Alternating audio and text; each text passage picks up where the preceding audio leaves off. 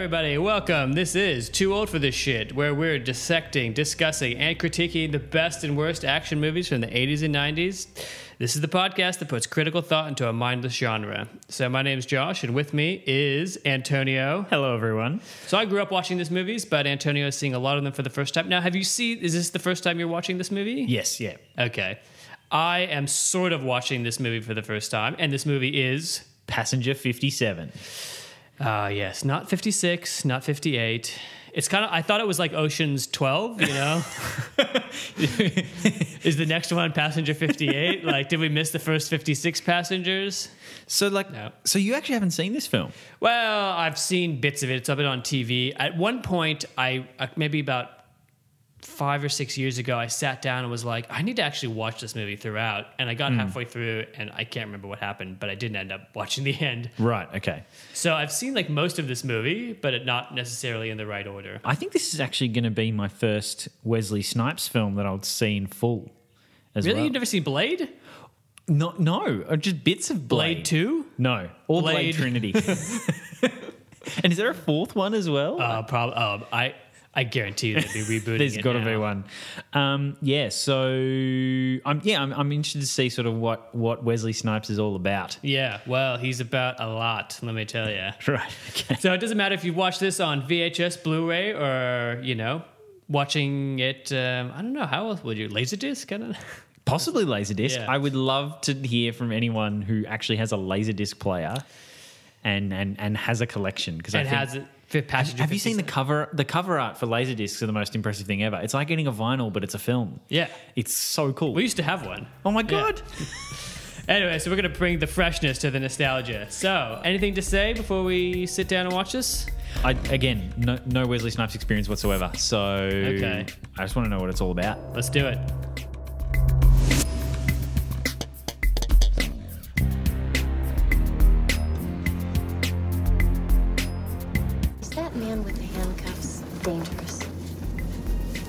Nothing to worry about, madam.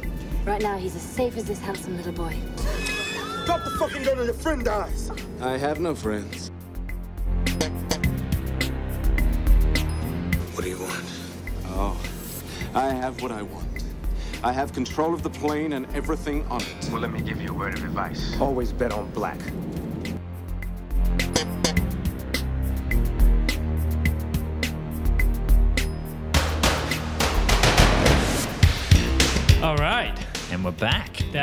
Was ooh, okay.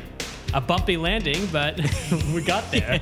Look, I expected terrible, like really terrible, but it wasn't. did you?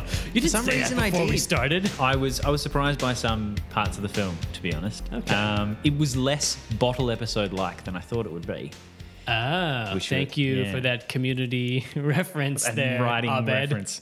Um, All right, Yeah. so uh, well, let's let's uh, let's go through the plot. Passenger Fifty Seven is the story of John Cutter, a widowed airline security expert who still feels the pain of losing his wife when he tried to be a hero during a convenience store robbery. He accepts a job as the head of security for Atlantic Airlines and is en route to Los Angeles when the plane is hijacked by psychotic terrorist Charles Rane, who's coincidentally being transported to the FBI on the same flight. John has to save the passengers and kill Rane, which he does after forcing a landing and then allowing Rane to take off again. And then he throws him off the plane, blah, blah, blah. You get it. Yep. You know, good guy wins, gets the girl. Yep. All is all is right with the world. Um, That's a really brief plot, but then again, that's this, basically all it is. but then this movie, um, it's only 84 minutes. Yeah, it it does not outstay its welcome at all. um, yeah, no, that that was the thing. I that's probably the biggest compliment I could give the film. Not to say that it was bad, but I think it it knows what it's trying to do and it does it in the least amount of time needed. Like I, I didn't didn't feel like there was a lot of fat. No, there, there's film at all. There's none. I mean, that's that's really it. I mean, to me, like when I was when I was when we were watching this, I was just sort of like when it was over, I was like, oh, it's over. I was like, fuck, that was short. Like, Yeah. it just didn't seem like. I mean, it flies by. In in in, the, in this day and age where uh, episodes of Game of Thrones are like seventy minutes long, it, it felt like an episode of television almost. Well, and interesting you say that because we'll we'll come back to that with people involved. Yeah, But, right, okay. um, But yeah, other initial reactions. Uh, I, I thought a little, just a solid little action film. Yeah. pretty forgettable though. I think. Yeah, it, it doesn't do anything to really bust the mold or stand out, I think, from anything else Yeah. that we've seen so far. You know, the long story short is I'm not going to beat up on this movie that much, just mainly because it is exactly what it is, and it's nothing more. And it's, but yeah, it's it is a little bit paint by numbers. But it's not it's not trying yeah, it's not trying to be anything else. It's just It's trying to be trying an action for anything. Yeah, that's that's what it is. It's trying to be an action film that showcases how badass Wesley Snipes can be, and that's it. Yep, and he's a badass. He, yeah, he does it. He brings the he brings the music. Yep. So Speaking of music, I was wondering, did it cost them a lot to get Kenny G to do the soundtrack for this film? it was.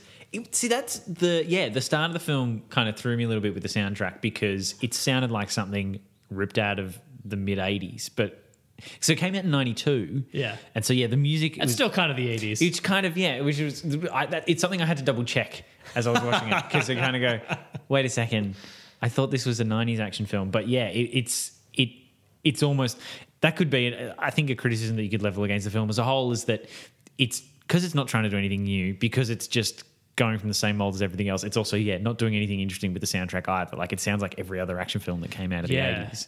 That's really interesting because it does, in a way, like if we think back to like Commando, it essentially does bridge the gap between the 80s and 90s action movie. Whereas, like, I would say the Yeah. real 90s action movie does, in some ways, strive for a little something more. Yeah, no, actually, yeah, I think that's a really good point. Yeah. And the music actually was not done by Kenny G. That was just a joke. It's Yes. done by uh, it's done by a guy called Stanley Clarke, who other bass players in the world besides myself might know. He he's a he's a really um, famous bass player. But then again, that's also like saying, you know, he's a famous uh, you know jazz xylophone player. Yeah, exactly. Well, let's get Xylophone enthusiasts will know the name Lionel Hampton. now that we've gone through the composer, let's go through everyone else who was involved. So obviously, this film stars Wesley Snipes. Oh, Uh, yeah. you, you can't miss it. His face is all over the front. He's probably in every scene except for the ones involving like the villains figuring shit out. Yeah, and the um, the airline base sort of you Yeah. know, when they go back to base with Tom Sizemore, who's another uh, playing his typical sleazy character. Yeah, yeah. I I think the first film I saw Tom Sizemore in, just nice aside, is Heart and Souls.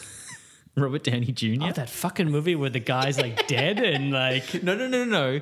they're trying to like Robert, get. they they were they died the day he was born because the bus driver was distracted by like his mum in the car next to him or something like some weird. This is me trying to remember it from like twelve years ago. How have you seen that movie and you've never seen Well, because The it's the kind of, it's the kind of movie that my parents would would show me Oh, because it's okay, like this is a film that a ten year old can watch. Sure, yeah. Anyway, but yeah, I love Tom. So I loved his hair in that, and he's and you know what? He's persona. He's still doing that like Goomba personality in this it's film. always the same. Even in Saving Private Ryan.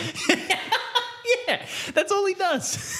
He's, and the thing with the last name Sizemore, you wouldn't think of him as a wog, but he just he he does that. I That's wonder if he does. actually well because his because his character name is Del Vecchio. Well, exactly. Like he's anyway. He's Sly Del Vecchio. He's always Which sounds like a porn star from the mid 80s. uh, so yeah. Tom Sizemore is kind of like his well, he's He's a buddy. the- yeah, I don't know. Uh, Bruce Greenwood, the consummate Canadian character actor. That's three C's there in a row, guys. The alliteration for Ah. any for any Well fans of alliteration out there. And moving on, Elizabeth Hurley is in this film. Liz Hurley Is being a bad, bad, bad girl in her brief uh, 90s movie career. Well, see, that's the thing. Like, I I haven't seen her in anything for so long, and it's one of yeah. It's one, I'm just having a look through here. It's one Not of the, much. the She earliest things she's done. Because what I think the last film I saw her in was Bedazzled, and then Classic. absolutely, and then she's done a bit of TV recently, but otherwise nothing. Yep. Uh, Robert Hooks is the black FBI agent. Um, who's there's actually some really bizarre connections to Star Trek in this movie. Right. So Robert Hooks is the black FBI agent. Also is the father of the director Kevin Hooks, Mm-hmm. but he's the admiral in Star Trek Three: Search for Spock.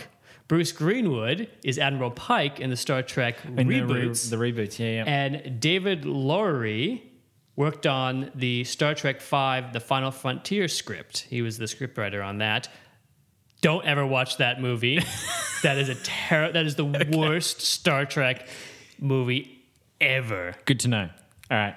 It's worse than the first. It's worse than, than Star Trek: The Motion Picture, and that's a bad movie. See, I'm, I'm again. This, you're gonna hate me, but the only real Star Trek I've seen is the, the re-release. Oh my god! You've never seen Wrath of Khan? No, I haven't. all right, All right. Maybe we can add it to the list. But um, one, actually, one other little bit character, bit actor that I want to point out is Mark Macaulay, who's one of those guys who I feel like you see. He's the guy who's who is a, he replaces the snipers when they're boarding the plane again. Okay, he shoots. The, yeah. Okay. I feel like he's one of these like guys who's always plays a goon and he does such a good job in like he's just one of those guys that you see him and you go, oh yeah, he was in. I've seen him in so many other films. That's good spotting because I didn't pick up on. I don't know. guy. I think I'm just looking through his IMDb now, and I think it could be because like he did, he did a fair bit. was he in Heart and Souls too? No, on Burn Notice, which is a TV show that I used to watch a fair bit of. But um, but yeah, he just got one of those faces where I'm like, ah, you're always doing little stuff, but I, I recognize you. And you know, he just again, it's just people doing one-dimensional stuff. yeah, Really that well. Be, that could be a, a tagline for this film. Watch people engaging in one-dimensional roles. Okay, Anyways, so- but like, so Wesley Snipes, look, yeah, he's and this movie rocketed him to stardom. This Right. is before this, he's an actor. He's mainly doing crime films and comedies. He was in Major League, White Men Can't Jump, New Jack City, King of New York, all acting roles. Like, and not Yeah. to say that he's not acting in this, but this movie made him an action star, and this movie opened at number one in the box office. wow. So this this really propelled him. So this was just like a really, it just was perfectly because as we said, it's not super remarkable. So I'm surprised that it It opened at number one, man. It was number a, and interestingly enough, African American lead, African American director Kevin Hooks, um, done mostly TV aside from Right. this. Um, was the producer director on Prison Break, but that's yeah. I mean, and if you look at his IMDb credits, it's all he's he's directed every major every major American drama show he's Right. done an episode of pretty much. Yeah. but never really, never really. Besides, I mean, it's strange. Like this feature is incredibly well well, it opened number one, and he never really had a features career, which is surprising. But who knows? Maybe yeah, maybe it's just a choice. I mean, it's like the great thing with TVs, you kind of fly in, fly out. You work on an episode, and then you can move on to something else. Whereas Yeah. with a film, you yeah, you're pretty much there from day dot, and you're doing it for three years and at least. Um, Yeah. yeah, no, that's it's interesting. Yeah, I wouldn't. Um, it was a weird thing when yeah, when I saw who was directing, I was like, oh well, here's another one of those directors who's done nothing else. But actually, he's just not done film. No, he's he's still working up until today. Yeah. Uh, his uh, he's got a mini series about Nelson Mandela coming out. Ooh, so cool. with uh, starring uh, Is it- Morpheus. Oh right, Laurence Laurence, yeah, Laurence Fishburne. And then as for the writers on this, Um, look, I, I put him down just because what I found interesting when I was looking through the writers is that they'd all they'd all consistently worked, and this is this is a collaborative script. Um, David Loughery, uh, Dan Gordon, Stewart Raffill. Um, Dan Gordon did Wyatt Earp and Hurricane, Hurricane, the Denzel movie, uh, and Stewart Raffill did a movie called Ice Pirates, which Ice Pirates is like if we ever go to is, Ice Pirates is my second Hudson Hawk. Like Ice Pirates is the bizarre movie. I'm just looking at the poster, and it's- oh my god, It started. It starred Robert Urich, um, the guy from Baretta, before he starred in the murder of his wife. the trial, the trial of Robert Urich. Okay. wow. Um, it just looks. It looks. It's like a fascinating concept sci-fi film. It's it was in this like spate of like eighties, like kind of post Star Wars movies. Where people were like, just fucking set it in space, throw any kind of crazy shit. It's a bizarre movie, and I, you know what? It'd be interesting to watch that one again Yeah. because I literally have not seen it since the first time I watched it on VHS. But I still can remember certain scenes from it. Like it's it's just stuck out in my mind in that sense. It's a bizarre movie. It makes no ah, sense. I'm so excited to see that one day. But so okay, All right, so let's to, to- move to on. recap, yeah, we're like not a whole lot of remarkable talent behind this, apart from the fact that it's Wesley Snipes propelling his career as an action star. Yeah. this is the thing that sets him up to be who I guess most people see him as today. This opens the door. Well, and and now this is all he does. He's kind of in that sort of Steven Seagal, just pumping out Yep. action movies type one a year type of thing. Yeah. See, because that's the thing is that like he's he's good at being the serious I got to get shit done person in this film, but his action prowess wasn't mind blowing No, in this, and um, possibly uh, as a result of the short running time. I don't know. no, but I, I also think it was the way the, the way those fight scenes were put together. You don't ever see a hit. You hardly ever see a hit land. Like it's it's it's it's it's edited to the it's it's classic Hollywood fight scene editing, which is make it look like it was more intense than it was, which is like cutting on every on every hit so that it just goes to another angle where you don't actually see the contact and yeah, and also just him like he's just doing some kicks and stuff and climbing over airplane seats. I kind of yeah, I don't know. He's he's got the he's got the persona, but I don't know if he's got the physicality necessarily, at least in this film. But it is his first one. So, what worked for you in this film? Uh, Liz Hurley is a bad, bad woman. Actually, yeah, no, I, I, her turn, I did not see coming at I, all. I knew that was coming because because I had seen the first half of this movie, so I did yeah. know that that was coming. But she worked. She worked as a badass. Yeah, no, she she did it quite well. Oh, she looks so young. That yeah, that, was that kind of pre so Hugh weird. Grant. Yes. Yeah, yeah, pre just sort of everything that we um, know for now. Like, I just trying to think of what worked for me. Like, it just, I don't know. It, I- I've already said it. It just, it did what it set out to do. It ticked the boxes it needed to. Um, Bruce Payne, Payne interplay with Wesley Snipes. That's that worked well enough for me. yeah, but the flip side of that, what didn't work for me is that he's just who who is he? Exactly. He's a psychotic with To what end? he had a bad and he had a bad childhood. And this is like Yeah, that, this is this is the very 90s sort of like oh, he had a fucked up childhood, you know. He's that's why he's a psychotic murderer. Yeah, it um his his yeah his character turn didn't really work for me. Like why why he is who he is didn't work for me at all. I'm just like okay, he is some dude who is is he supposed to be British or just random He's British, European? Yeah. Um, and yeah, he just he just likes blowing shit up. Like because and at one point in the film they say that he uses his explosions to get away from his crime from like to get away from the cops and stuff and to escape. Like it's a distraction but it's a but what's the crime that he's escaping from? Is the explosion. So it's a chicken egg oh, situation where i'm like well what's he trying to do then? And it was only until they mentioned that that i started thinking about why do we have this villain? Yeah, why yeah, he's just bad. He's just bad for yeah. no reason. And the face changing thing, like that has it's it's in the it's the first five minutes of the film, and then it has absolutely no bearing on the film on the rest of it at all. Oh, yeah, that's true. I never thought of that. I only just thought of that then. Because why do they? Yeah, why do they like? Why does he need to change his face? Like, and they say he keeps changing his face, but like, we don't have any inkling that he'd done this before. I don't know. yeah, and yeah, and it didn't have any bearing on anything that happened later in the film. It's almost as if True. it's something that they constructed after they wrote the story for the script and were like, well, how come this guy hasn't been caught before? Well, I've got an idea. Yeah. Well, that's that's interesting that you say that that it has no bearing on the film because actually the best line of dialogue, and this is the thing that always sticks out to me, is the line where he's like, where Wesley Snipes goes to Rane, "Do you ever play roulette?" He's like, "Yeah, oh, always bet on black." Yeah, which is yeah, which is a yeah, no, it is a great line. But it literally has there's no context for it up to that point, and it's never mentioned again. that whole conversation has no context. Every line in that conversation that they have does not relate to the next one.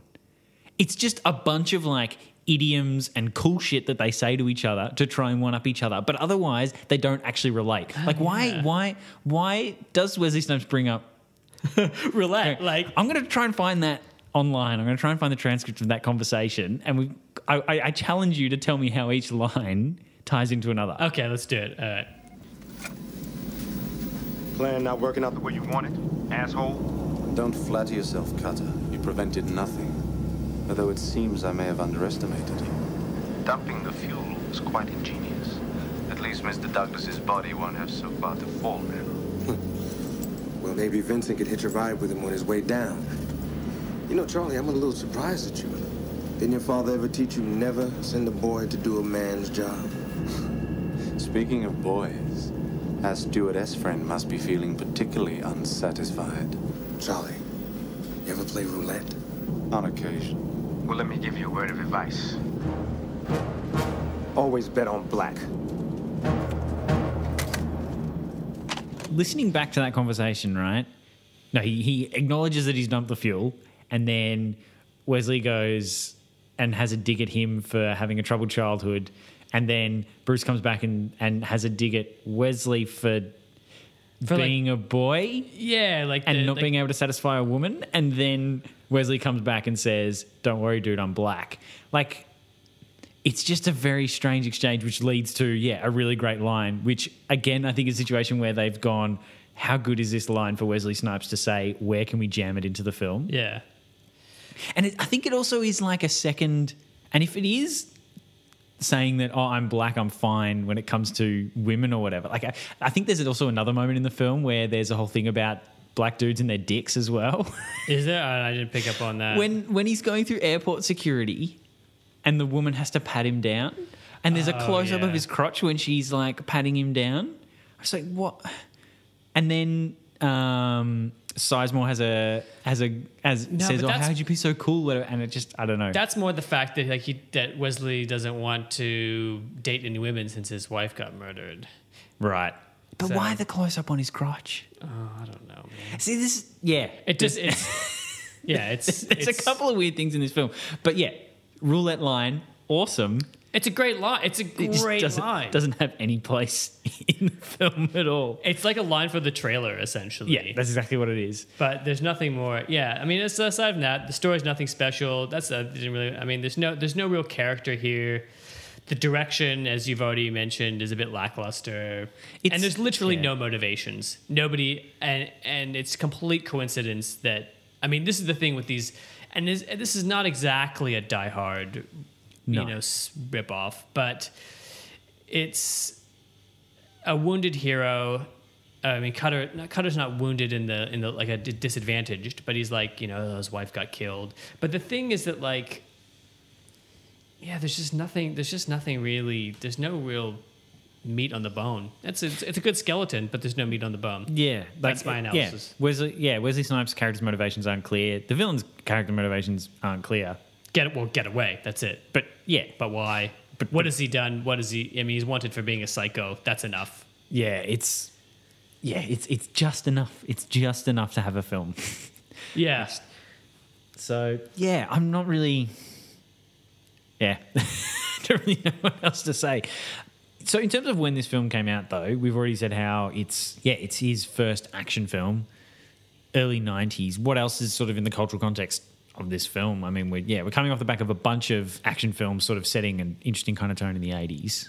Yeah, there's there's not really. I mean, Wesley Snipes stands alone essentially in the '90s as a black action star. No Right. one, there's no one really comparing to him aside from Will Smith, but that's really at the end of the decade. Re- Yeah. Will Smith's action career takes off at the end of the decade and in the early noughties. And even really. then, that was very short lived in a sense that he quickly moved on to Oscar baiting films after that. so Come on, Return to Happiness. That's action packed. or no, what is it? Pursuit of Happiness. Pursuit of Happiness, yeah, and happy with a happiness with a Y, Yeah. mind you.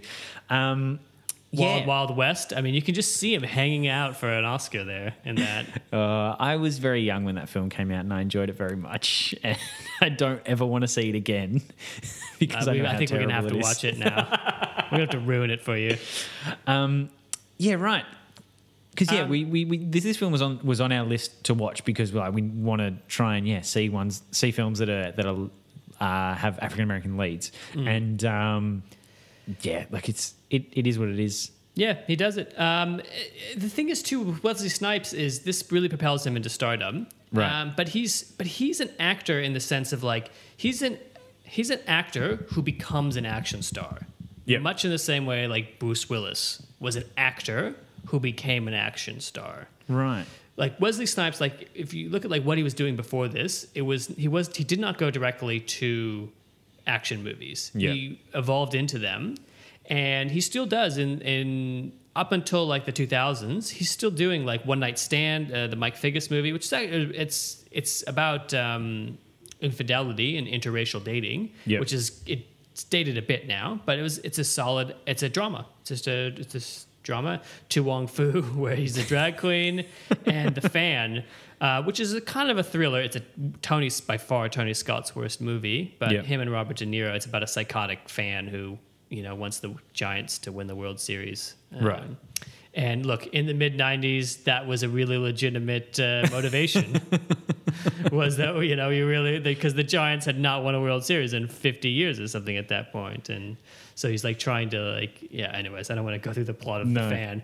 I feel, I feel like this is one of the only episodes where we've mentioned other films potentially as much, if not more, than the film we're talking about. True. I think. Well, I think that says it all. I mean, doesn't it really? Like, I mean, there's- yeah. There's just not too much to say. No. Um, I mean, like in terms of Bruce the- Payne never really went on to do much after that. This. Yeah, I, he I did not recognize him at all. From so yeah, to me that meant like, well, this guy is a flash in the pan.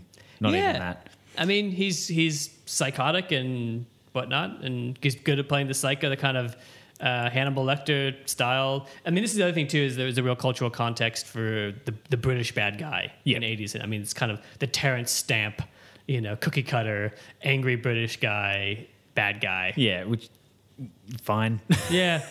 That's the a one thing. We, yeah, exactly. That's one thing we, we see with these action films as we go through time is that yeah, the villain changes according to whatever the the geopolitical kind of Situation is situation is.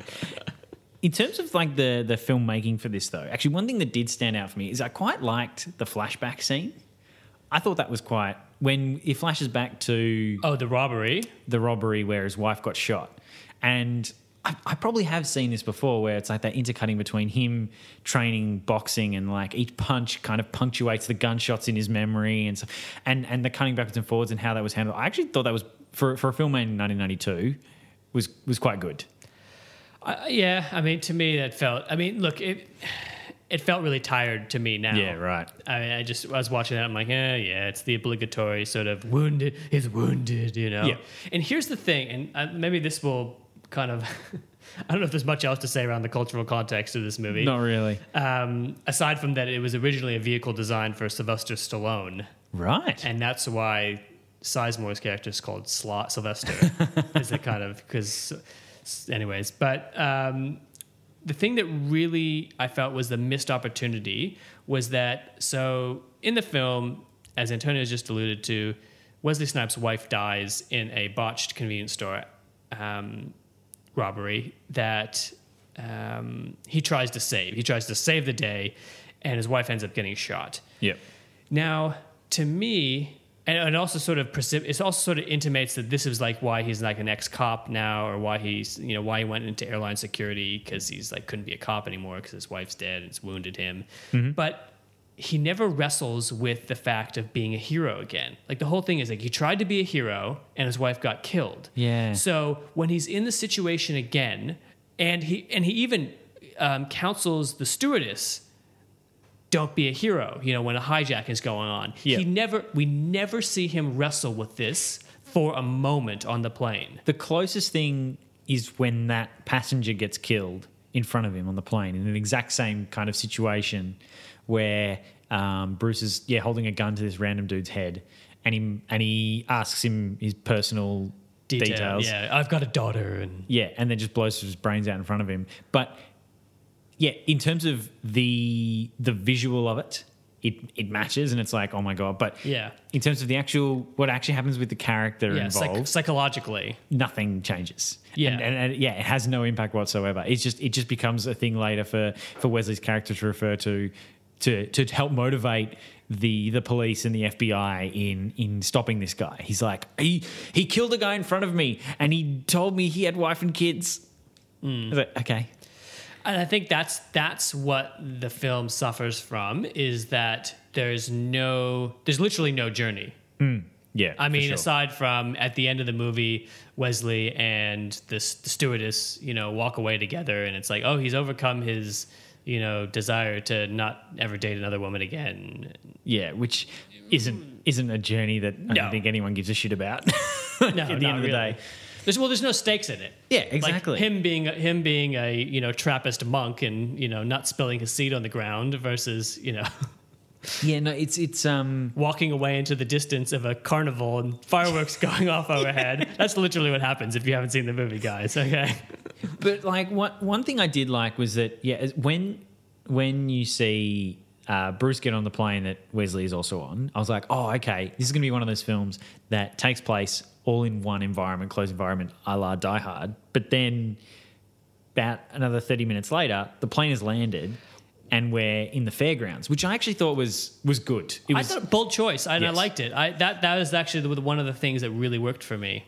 yeah, I I, I, I quite liked that it, that they made that decision because yeah, it just opened it up a lot more, and I didn't actually know where it was going to go from then. I was like, okay, so rather than getting control of the plane and you know killing, getting rid of the villain, you know, once the villain has then gone off into the fairgrounds, and you're like, oh, okay, well.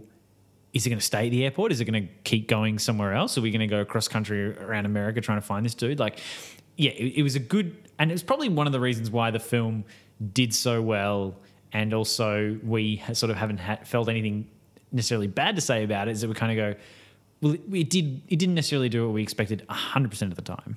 True. I mean, well, the, yeah. I mean, it doesn't. It does. It does break a few.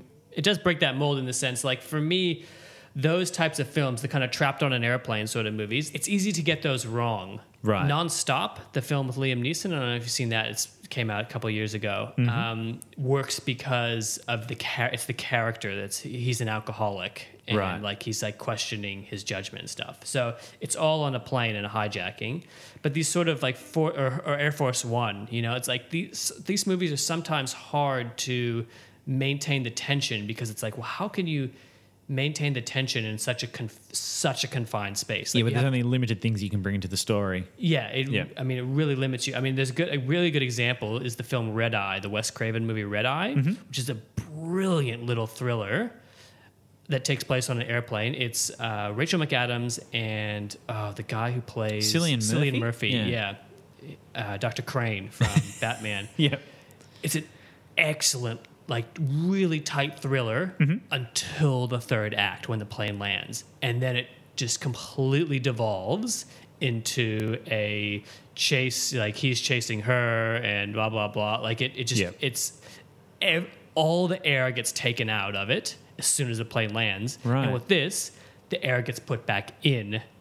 The, pre- Yeah. the cabin gets repressurized when they land.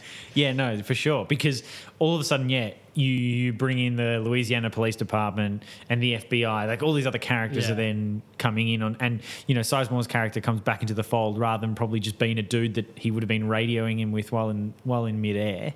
Yeah, no, it really helped to just open the film up and, and just give it a bit more to do. Yeah, except for that the guy who plays the, sh- the sheriff. That's uh, so That bad. was such that was such a weird role. yeah, Just in general, like even just the lines that he was given, it was, yeah, that's bad. Okay, that's the one thing I'll rag on is that that that character is just lame. I mean, because it's really it's. I mean, they're trying to play up the whole southern racist sort of thing. really, I didn't uh, see. I didn't even pick up on that. Oh, because he's because he, they're in Louisiana and this dude's yeah. black and he's like, hey, I'm I'm this person. They're like, yeah, whatever, boy. You know, throw him in the back of the paddy wagon. You know? Right. See, I, I just, I did that. See, I didn't th- see that necessarily as a racism thing. I just thought it was just like, well, you know, you you managed to escape this hijacked plane. Who's going to believe you? Better off to just keep you in cuffs until we can figure out what the fuck's going on. Oh, true. But but no, I think y whether it is that or the other, like I think that yeah, it's, it's definitely worth making a point of. But yeah, it was it was biz- it was that was bizarre. Yeah, his character. I mean, yeah. I mean, as far as the other things in the filmmaking process that we've already mentioned, the the fight scenes are not particularly. I mean, I don't know. They're all right. I mean, I did. I did like that they pay off. That like if you're shooting a gun in Yeah. uh, in a pressurized cabin and you shoot one of the windows, that is, you know, that's what happens. Is the air gets sucked out. Well, that know? was yeah. That was one of the things in the back of my head. Sort of once they got on the plane and, and, and hijacked it, I was like, guns aren't that useful on a plane because yeah, one stray bullet and your ride's gone. Um, so yeah, it, it was good to see that for the most part, like it, th- yeah, they didn't really um, make it too unbelievable in that sense that like bullets were flying everywhere, and then in the third act, a bullet hits a window. Like there weren't that many bullets shot on the plane until that sort of last part where, yeah, everything went crazy, and the plane was basically going to crash. And then they push Charles Rane out of the plane and he Yeah. falls to his death. And that's like, okay, yeah, that's what's meant to happen. That's, The that's what happens in these films. The villain dies in spectacular fashion. Yep. Um, but yeah, I mean, I think the, the the major failing here is that there's nothing at stake aside from the passengers' lives. Which Yeah. you know, if I was one of the hostages, I would you know care a lot about that.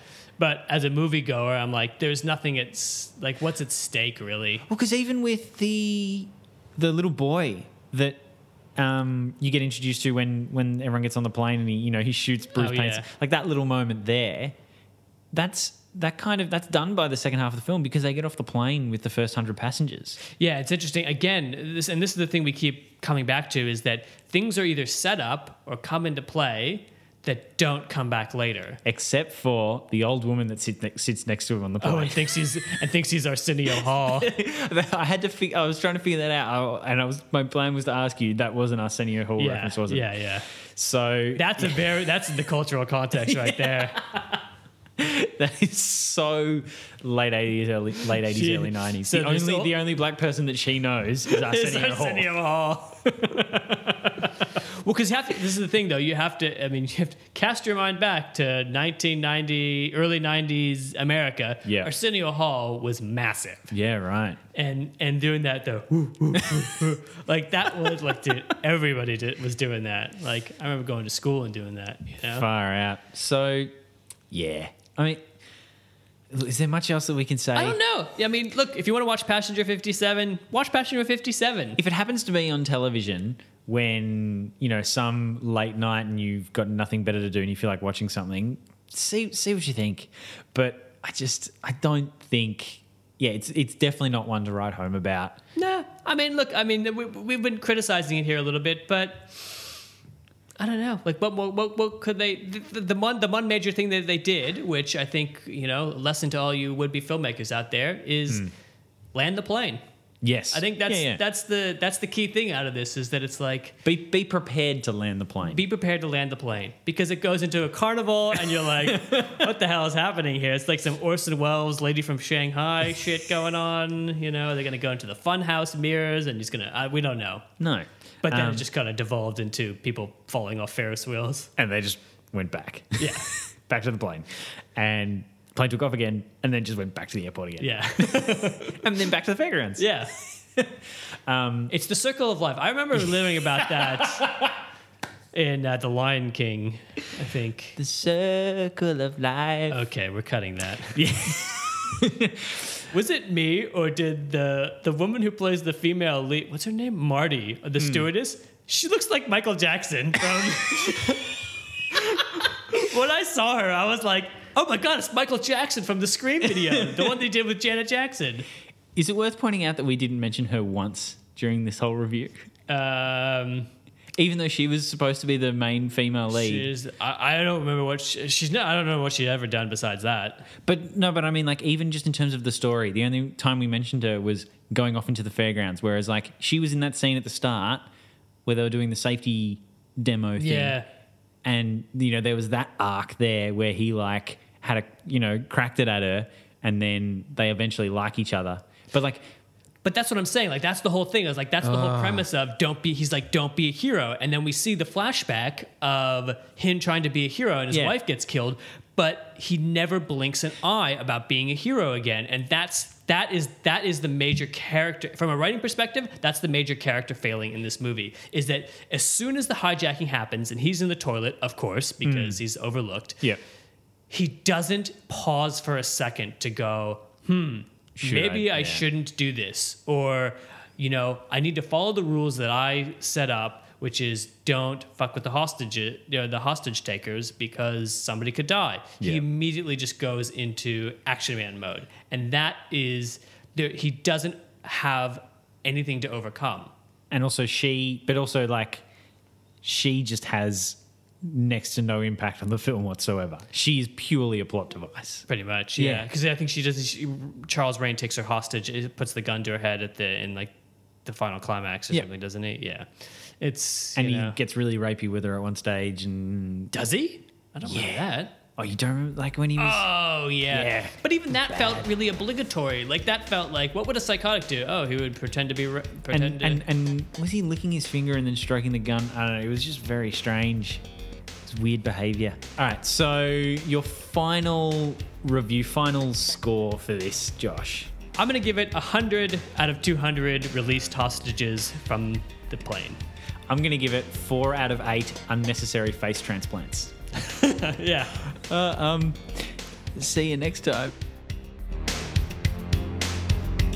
But before we go, we need to do the legally required social media plug. Like us on Facebook at TOFTS Podcast and follow us on Twitter at TOFTS Podcast to stay up to date and send us any movie review suggestions. Make sure you also subscribe on your podcasting app of choice and leave us a review. It helps. It really does.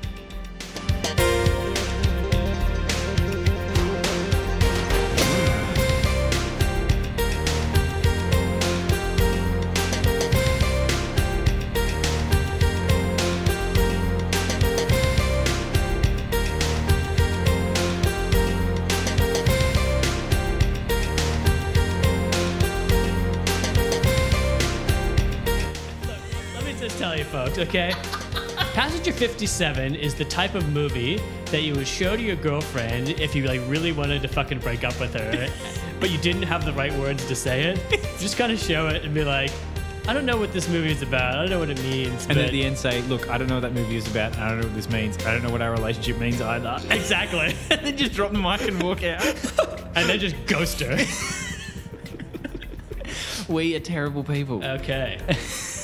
the end.